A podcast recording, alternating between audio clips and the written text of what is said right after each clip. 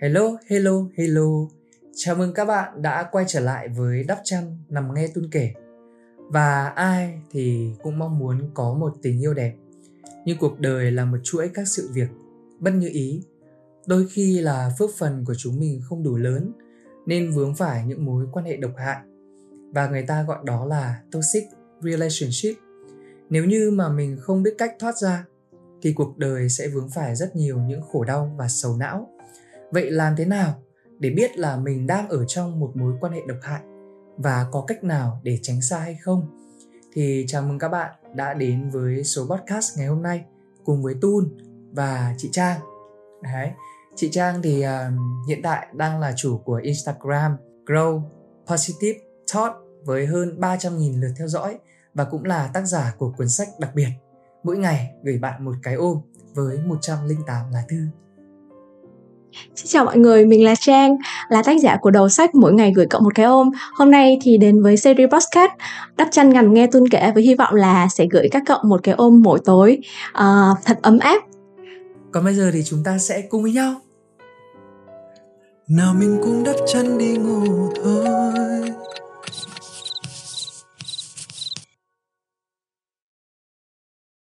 Em thấy là mọi người có rất là nhiều định nghĩa cho các mối quan hệ độc hại vậy thì với chị trang thế nào là một mối quan hệ độc hại Ừ.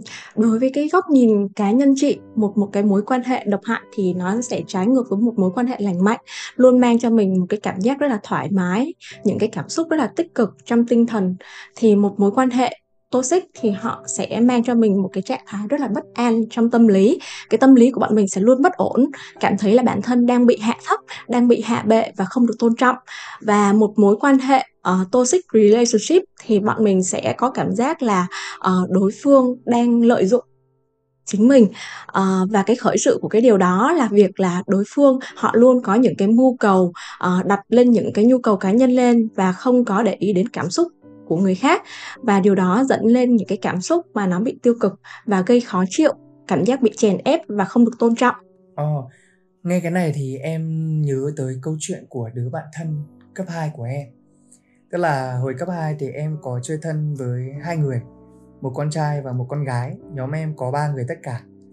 Thì ở trong nhóm đấy thì có một con bé mà giai đoạn đó thì nó đang yêu một anh mà sinh năm 93 tức là hơn nó tới khoảng 4 tuổi nhưng mà trong mối quan hệ đấy thì em cảm thấy là bạn em nó không được trân trọng. Và con bé trong cái lúc mà yêu anh đấy thì nó khóc rất là nhiều và nó hay than thở rằng là, mày ơi, tao không biết là anh ý có thực sự là yêu tao hay không? Và rõ ràng bọn em thấy rằng là anh này không trân trọng con bé này một tí nào cả. Thậm chí là nó kêu là nó đau bụng thì cũng bảo là, em tự đi mà khám đi. Hay là, anh ơi, em thèm ăn cái này, em thèm để em rủ tun với cả là bạn còn lại đi ăn đi chứ bảo anh thì anh cũng có biết làm gì đâu thậm chí nhá đến cái ngày sinh nhật của anh này nó cũng phải đi xin tiền của bố mẹ để tặng anh ý một cái áo lắc cốt mà chị biết là cái áo lắc cốt nó rất là đắt tiền 2 đến 3 triệu có những cái 4 5 triệu để dành tặng. Thế xong bọn em hỏi là trong cái buổi sinh nhật hôm đó mày tặng anh ấy cái áo thì anh ấy có trân trọng cái món quà của mày hay không? Thì chị biết nó bảo gì không? Tao thấy rừng rưng lắm, nhận xong rồi nói mỗi câu cảm ơn bâng khuâng thì em với cả bạn còn lại bảo rằng là, ơ, thế này là thế nào? Thế này là như thế nào? Đây có phải là tình yêu hay không? Hay là tình yêu đến từ một chiều? Mà rõ ràng là không phải tình yêu một chiều, bởi vì là hai người này đã đang chính thức là người yêu của nhau.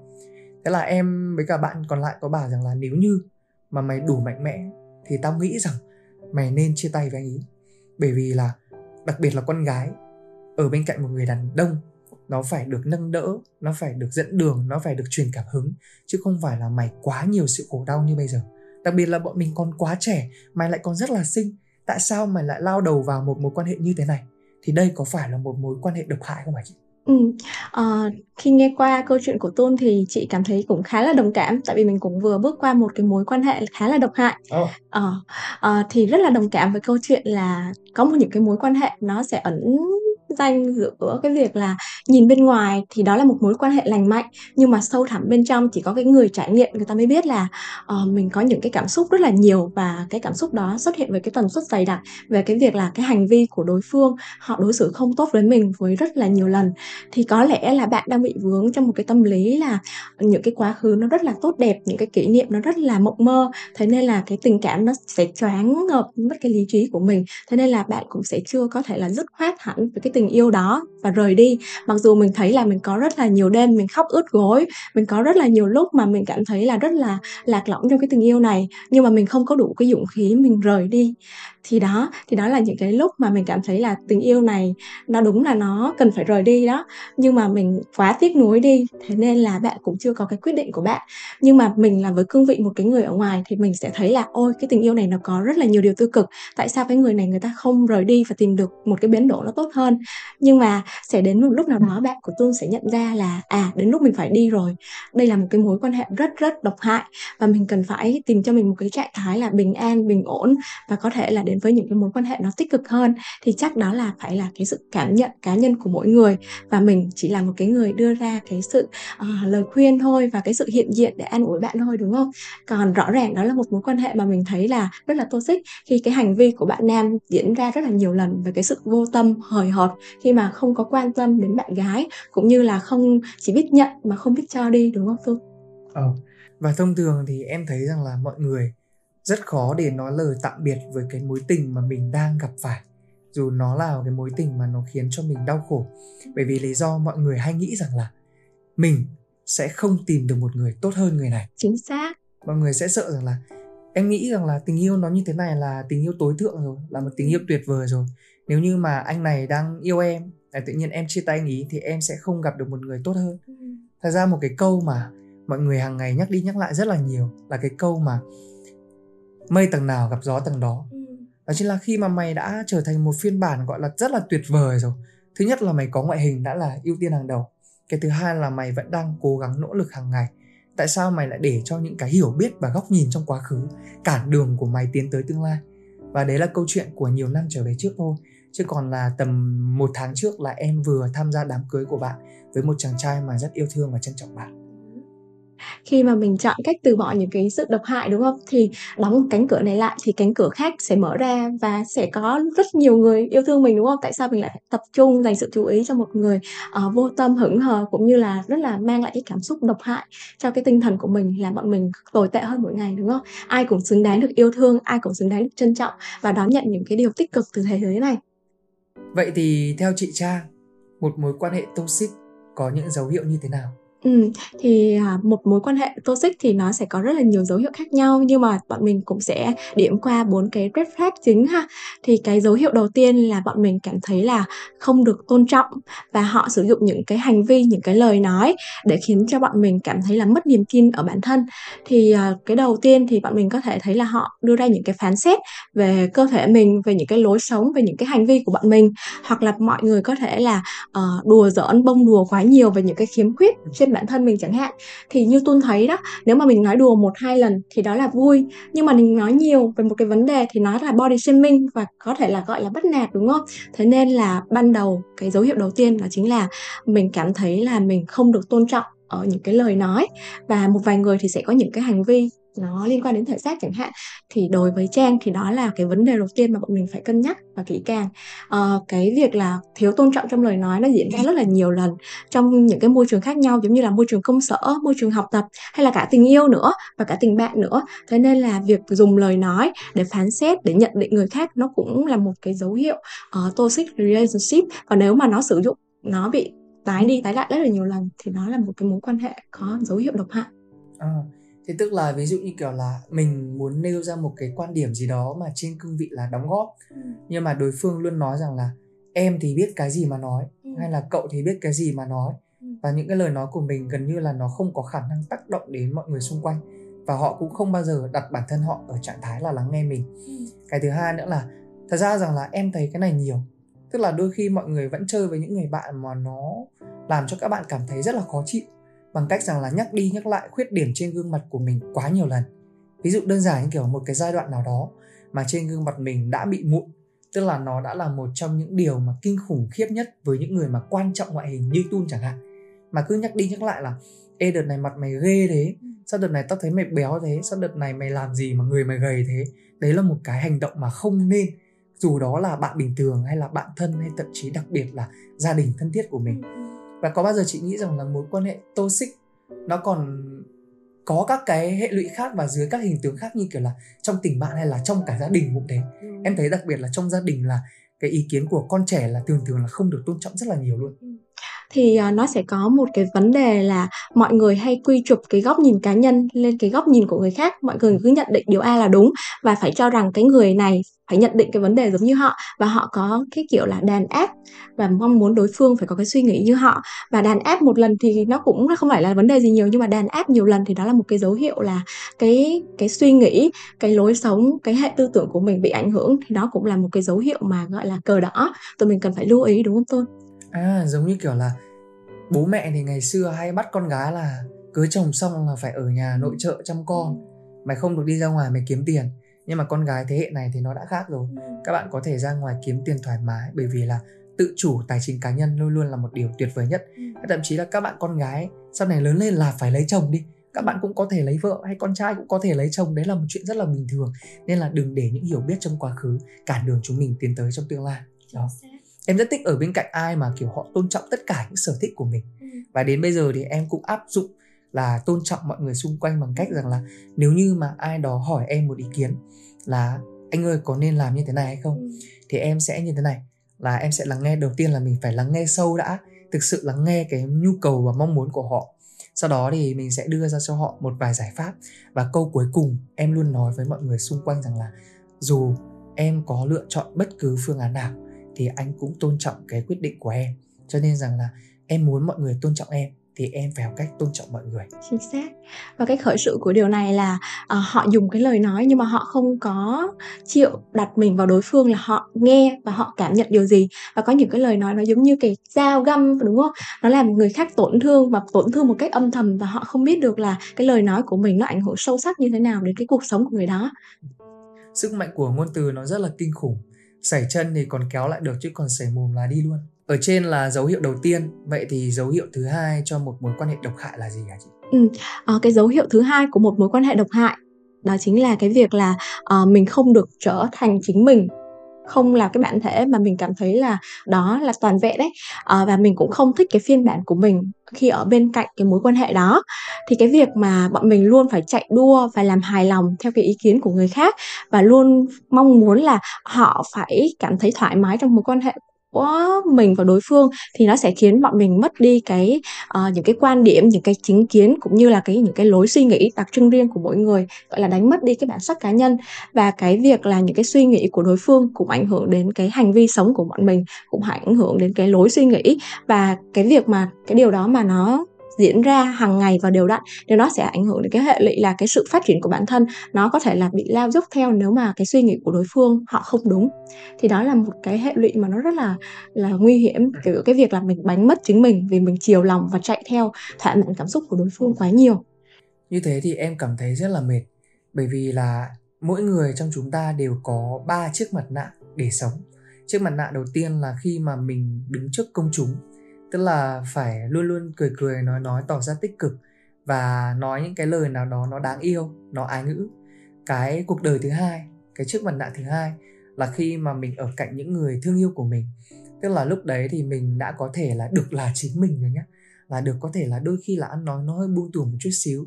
Đang từ váy bóc lộ là như thế này ừ. có thể mặc áo ba lỗ có thể mặc quần đùi và cuộc đời thứ ba tức là khi mà chúng mình ở một mình. Đặc biệt là trong mối quan hệ toxic relationship tức là chúng mình đang là người thân yêu của nhau mà chúng mình đang phải sống với cuộc đời thứ nhất. Tức là lúc nào cũng phải gồng mình tỏ ra mạnh mẽ tỏ ra vui vẻ tỏ ra yêu đời. Và không được là chính mình là một trong những điều mà kinh khủng nhất. Đó. Và em thấy rằng là thật ra cái cảm giác như kiểu là à anh cảm thấy được ở bên em là một trong những cảm giác bình yên nhất trong cuộc sống. Thì đó mới là tình yêu. Chứ còn là tình yêu là anh không thích em như này, anh không thích em như thế kia, em phải như này, em phải như thế kia. Thật ra đấy là họ yêu thương họ, chứ không phải là họ yêu thương đối phương.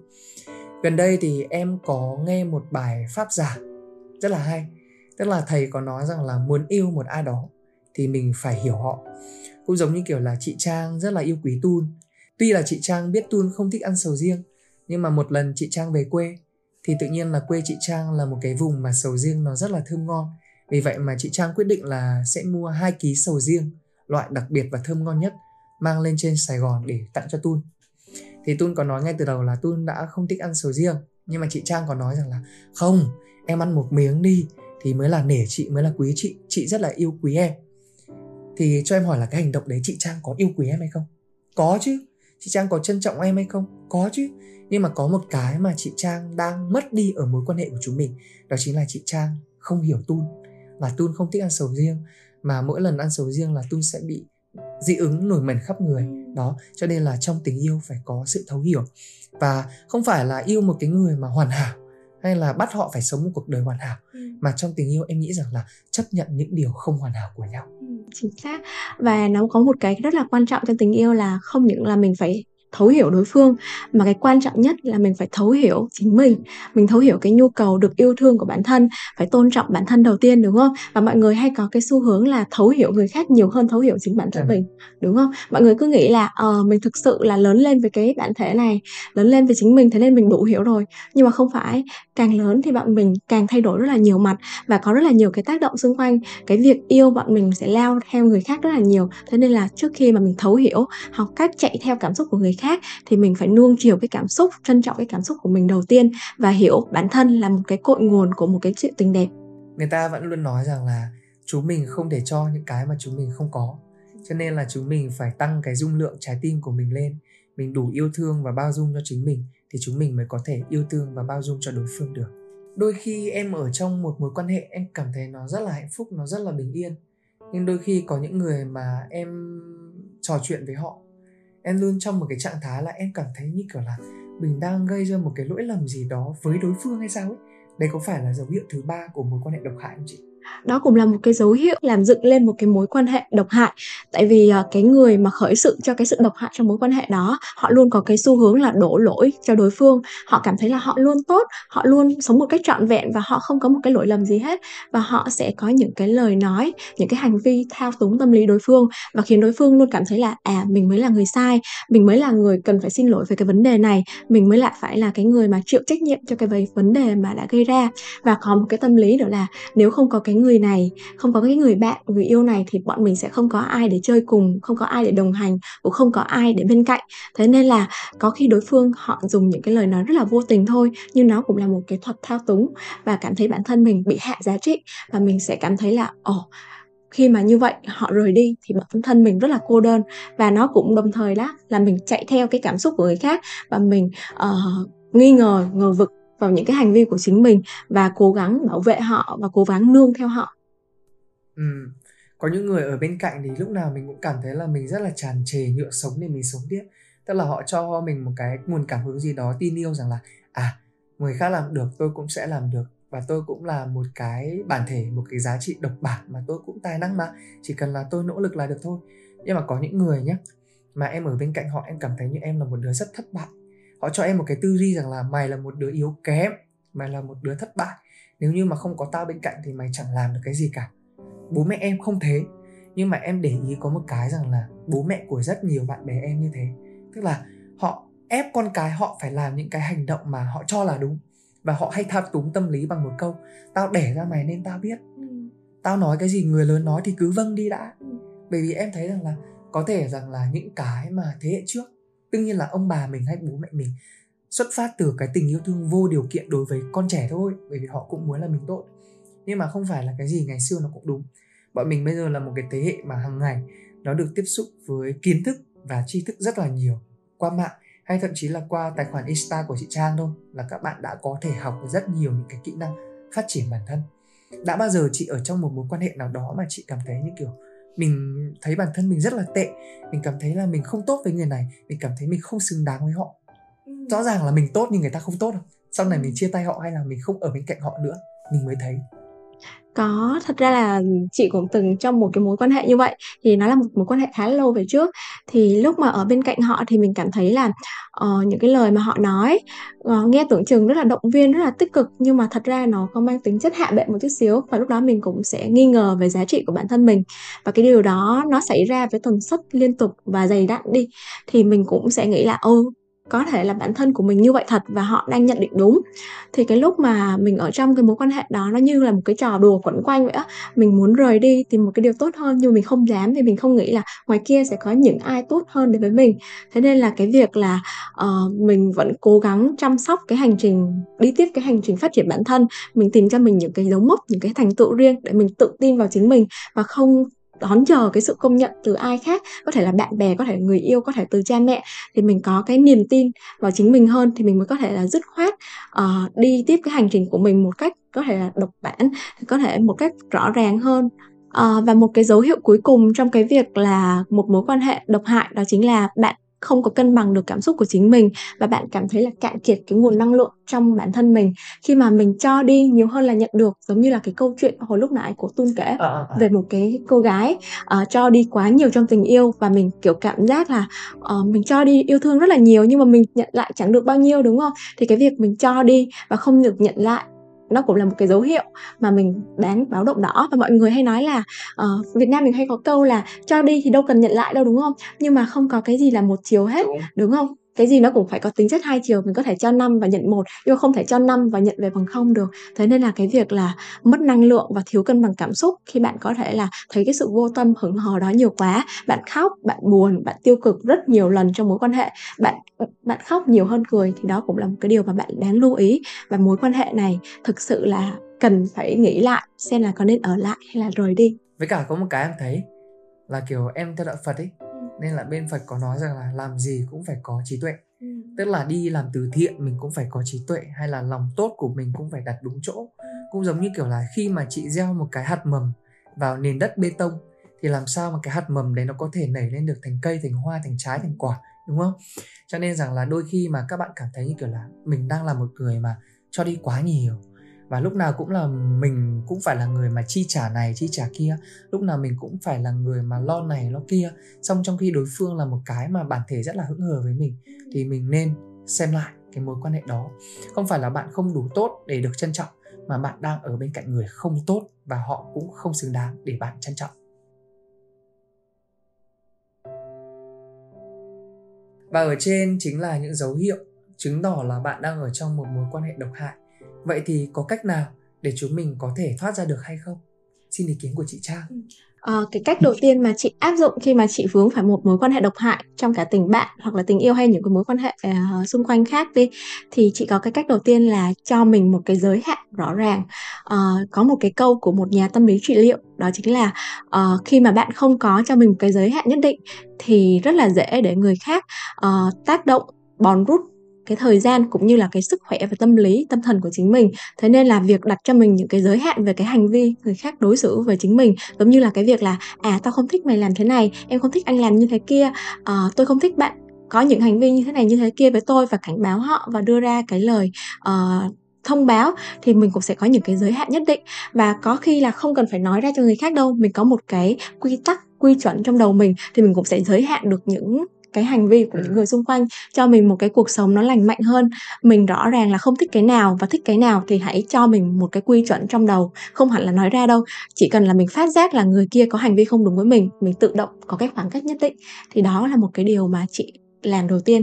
Nó rất là đơn giản nhưng mà nó lại mang cho mình một cái cuộc sống mà nó lành mạnh nó thoải mái và nó bình an hơn. Đúng là việc đặt ra giới hạn là một điều rất là quan trọng. Ừ. em may mắn là em cũng hay rào trước và đặt ra giới hạn cho tất cả mọi người xung quanh cái thứ nhất là em đi ăn, nhưng mà em không bao giờ uống rượu, uống bia với cả ăn đồ dầu mỡ đâu. Nên là từ đấy tự nhiên mọi người hay chọn những cái món nào đó mà nó rất là tốt cho sức khỏe. Như thế như kiểu là đi ăn sushi chẳng hạn, hay là đi ăn lẩu chẳng hạn, bớt dầu, bớt mỡ, rồi uống nước thì em cũng chỉ uống nước lọc.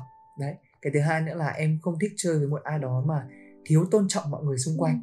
Vì thế mà kiểu bạn bè em tự nhiên đi ra ngoài cũng biết cảm ơn các cô chú làm bảo vệ, hay là cũng biết cảm ơn các bạn làm phục vụ nói chung em thấy ý một chuẩn đặt ra giới hạn ừ. vậy còn hai là gì hả chị Ừm, có một cái cách thứ hai mà chị cũng ứng dụng trong cuộc sống và chị cũng, ờ, hay đưa ra những cái lời khuyên cho các bạn đang gặp trong những cái mối quan hệ độc hại, đó chính là hãy tập trung vào những mối quan hệ tích cực.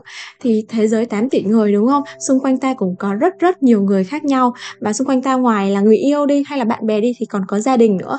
Gia đình là khởi sự của chúng ta, đúng không? Ba mẹ luôn yêu thương chúng ta, từ nhỏ chúng ta đã được sống trong sự yêu thương, đùm bọc của gia đình. Còn có bạn thân hay là những cái người khác như là đồng nghiệp chẳng hạn, họ vẫn luôn dành những cái tình yêu thương nho nhỏ đến chúng ta. Thì đừng có vì cái suy nghĩ là một người không tốt thì cả xã hội đều không tốt với chính mình. Bạn luôn xứng đáng để gặp những cái người tốt hơn khi mà bạn bỏ cái điều tiêu cực đó ra khỏi cái thế giới của bạn.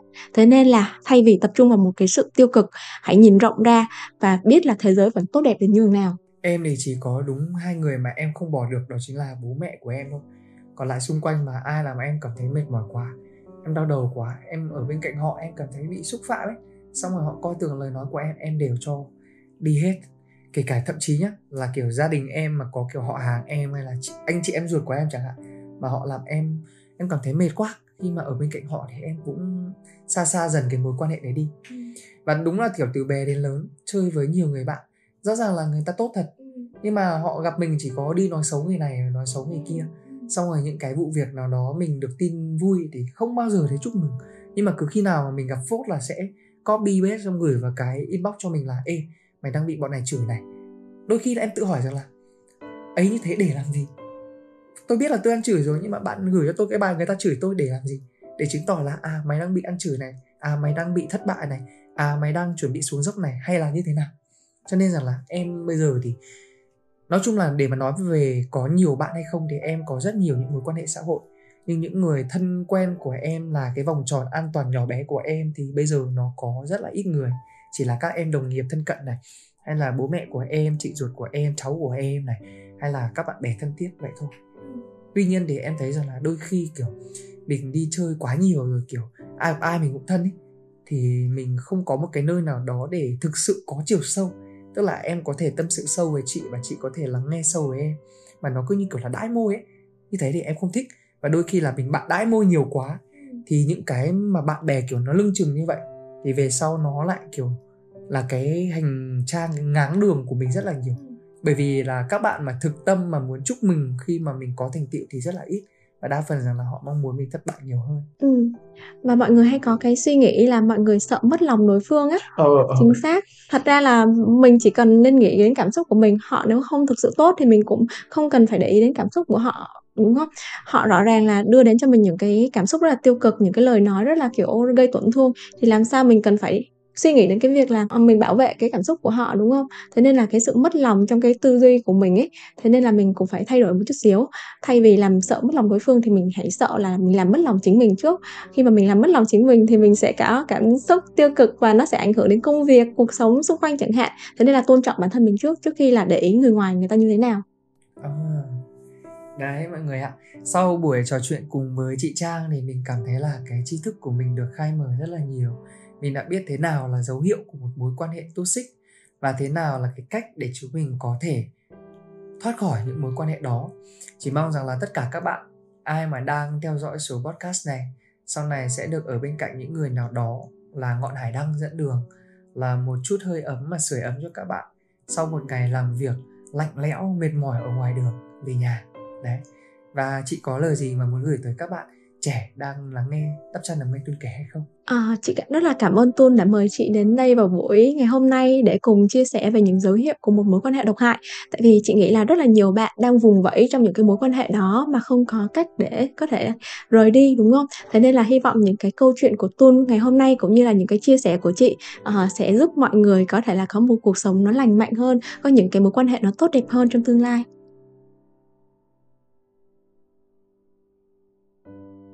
Và Trang xin được nhắc lại ờ, bốn uh, dấu hiệu của một mối quan hệ độc hại. Đầu tiên là bạn cảm thấy bản thân không được tôn trọng.